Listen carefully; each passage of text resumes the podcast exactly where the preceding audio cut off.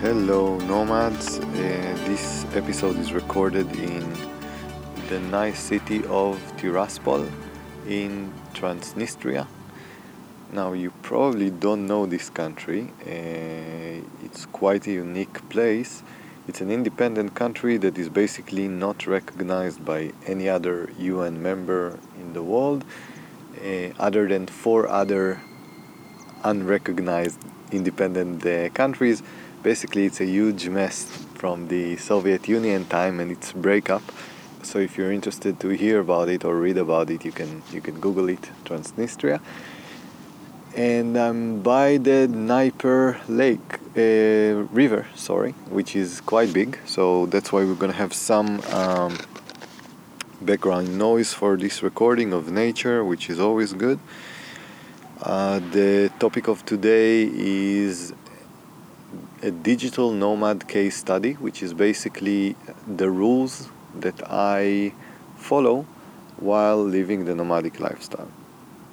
Now, I regard this um, podcast episode and the post in Become Nomad as the most personal one I've got and the most important one.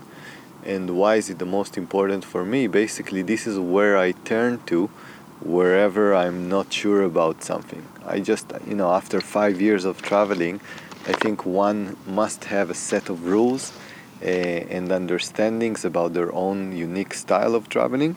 And this is basically what I've created with this post on Become Nomad and now with the podcast. It's important because it's the most practical one I've got. Uh, I can always turn back to it and see what's working, what's not working, and what has to be changed. Specifically for this post, um, this one will keep on changing and keeps on changing. I wrote it about a year ago, and since then it changed uh, pretty dramatically. I'll just say two things about the change. Basically, it's not that I, I'm not sure if it's that I'm discovering more truth or what I have to do and I'm correcting the post constantly, or most probably I'm changing, you know, as my life continue, and that uh, requires adjust adjustments, and that's why my own rules are constantly changing.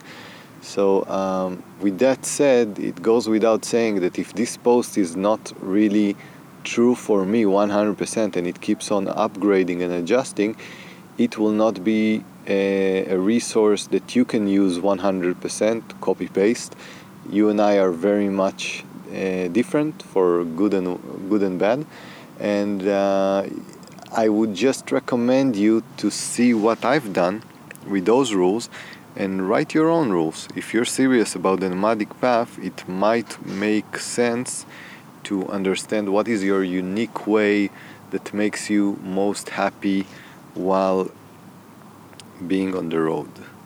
So uh, with that said, let's let's continue and let's dive into some of the general rules that are that that I use. So let's start with the top factor in picking the next travel destination. So you know the world is so big, there are so many options. And what I basically do, or the most decisive factor when I decide where to go next, is that I always try to go to a country that I've never been to before and this is uh, for me a very unique nomadic characteristic uh, because our intuition always tells us hey you had fun in let's say buenos aires go back there and i tell myself in a way no actually i'm going to be more happy if i'm going to explore and live in a new country instead of keep on going back to the same ones uh, with that said if i ever do go back to the same country again where i've been before I always try to live in a new city and not in the city where I stayed before. So, for example, if I've stayed in Croatia in 2012 for three months in Zagreb, it was okay for me to go back in 2014 and stay in Split uh, by the Adriatic Sea. Those are totally different cities. So, preferably, I would have gone to another country, but if I'm already in the same country, I do not go to the same city again. Like this is a very strict rule that I follow, with one exception that I'm gonna talk about later. Now, what are the other factors or rules when I try picking my next base? So um, there are, there is something that is critical for me specifically, which is the uh, concept of co-working. I can't work from home and I work a lot, and that means that if I'm if I have a candidate for a city where I would like to live, it will have to have co-working. This is something I'm checking in advance, and if it doesn't have co-working, I'm out. Basically, I'm not gonna I'm I'm not gonna stay in this place, or I'm not even gonna try going to this place.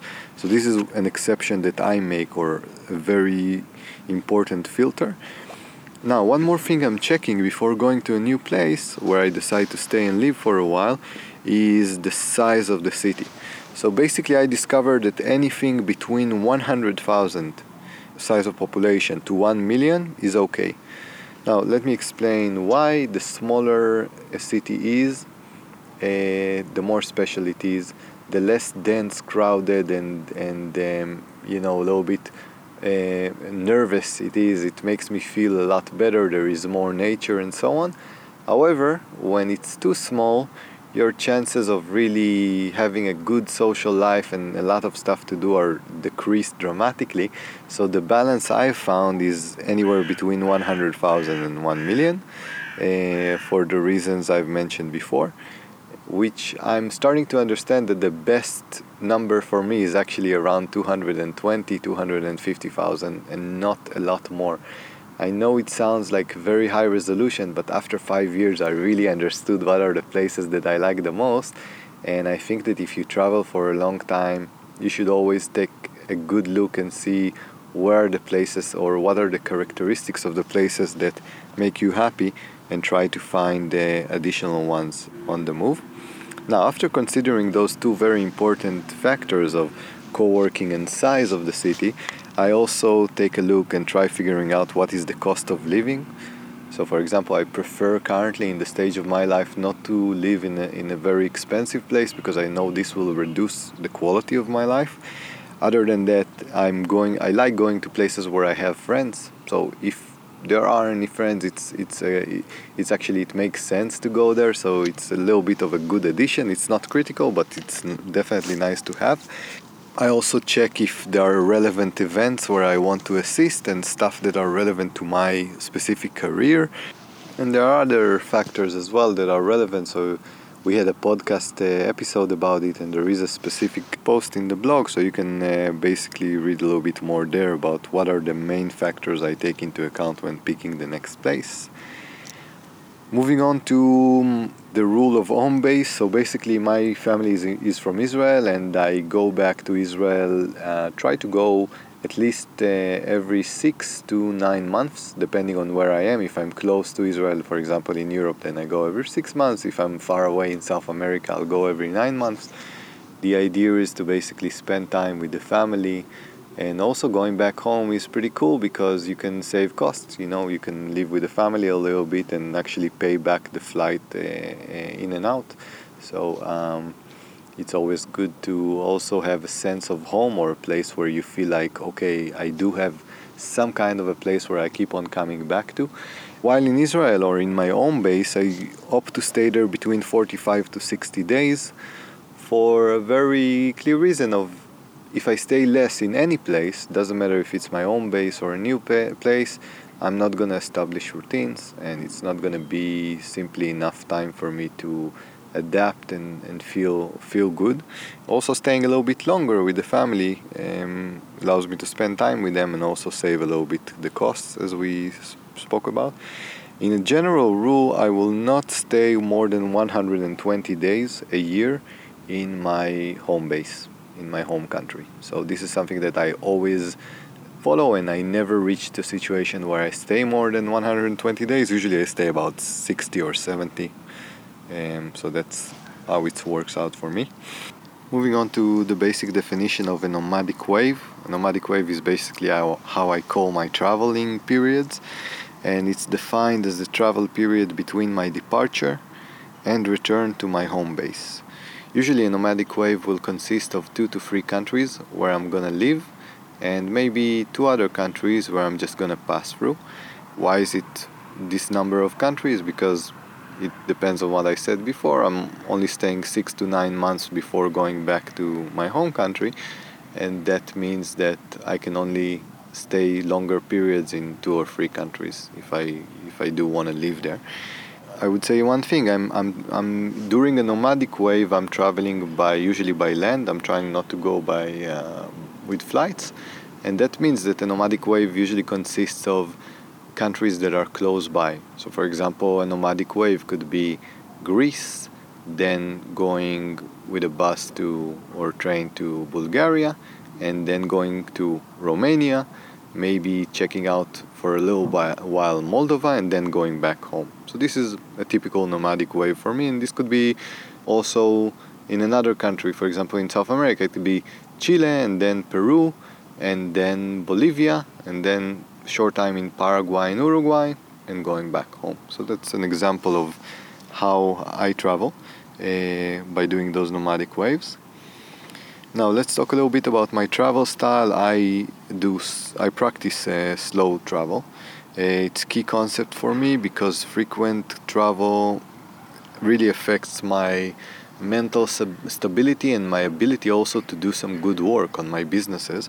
So um, by the way, and one more reason why I like to slow travel is because you can you can have really good friends if you stay for a while. If you're only gonna stay for short, limited time, then chances are that you're not gonna build a really good social circle.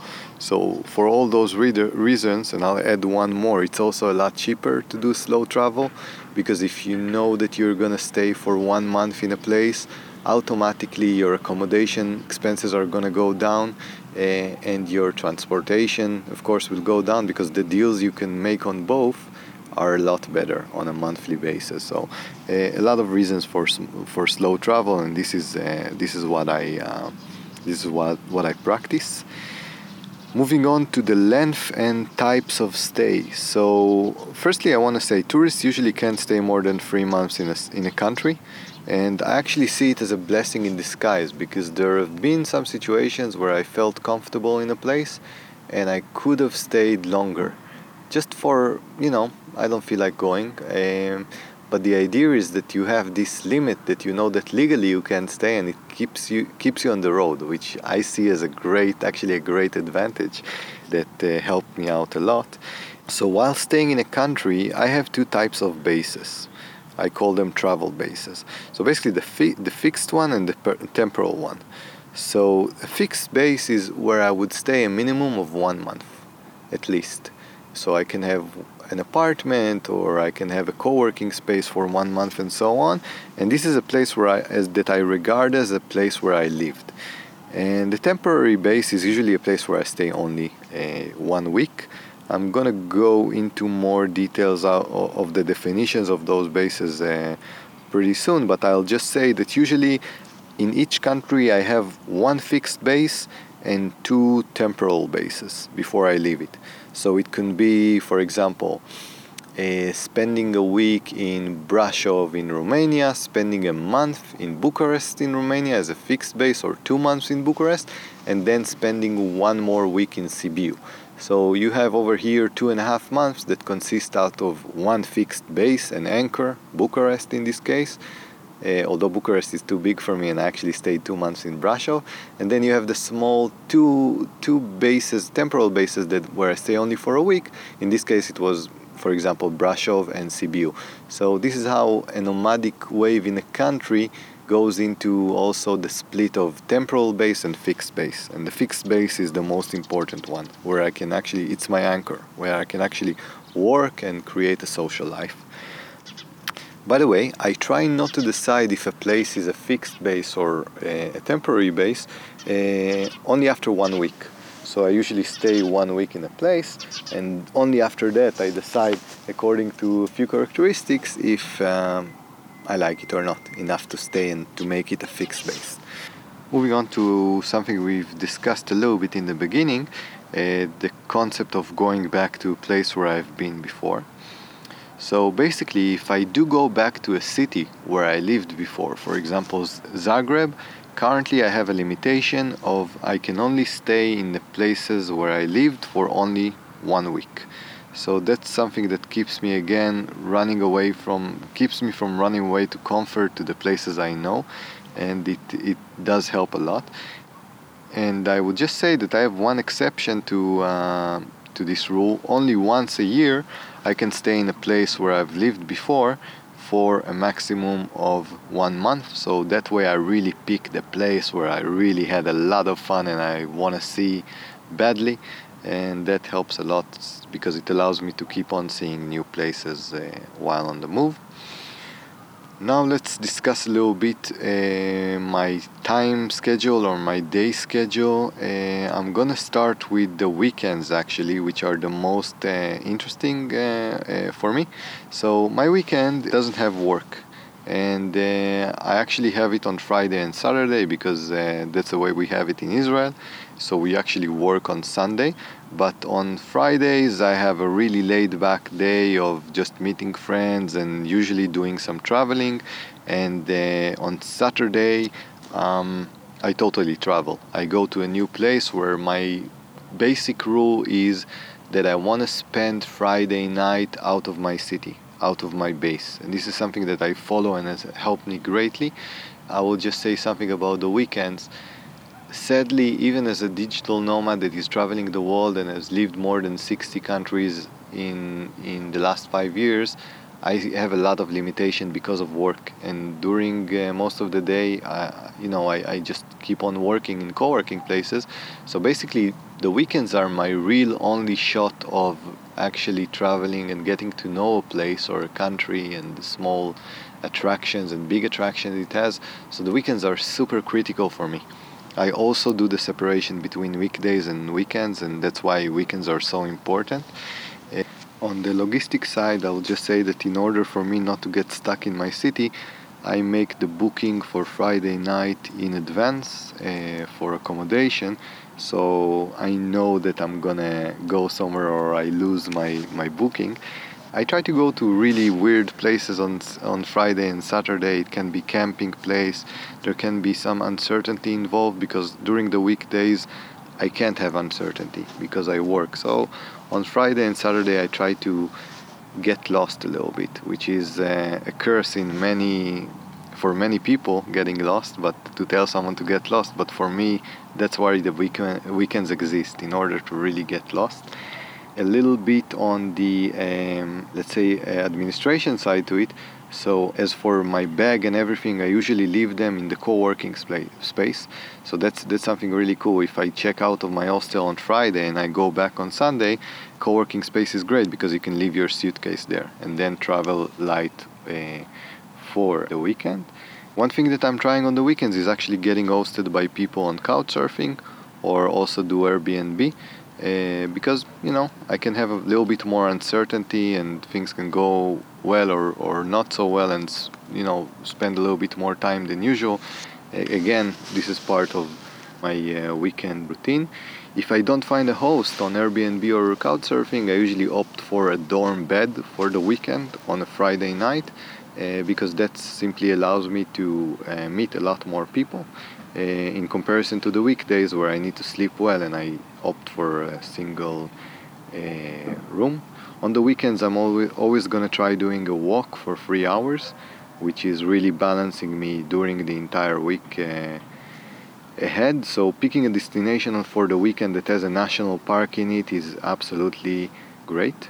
And that's basically that's basically my weekend routines and I'm gonna continue this article in another post. Uh, the, the problem in Transnistria is that they only give you visa for 10 hours and I'm already here for 8. So if I want this podcast to continue, it's time for me to get back to Moldova. So enjoy the week and we'll continue hopefully next week. Bye bye.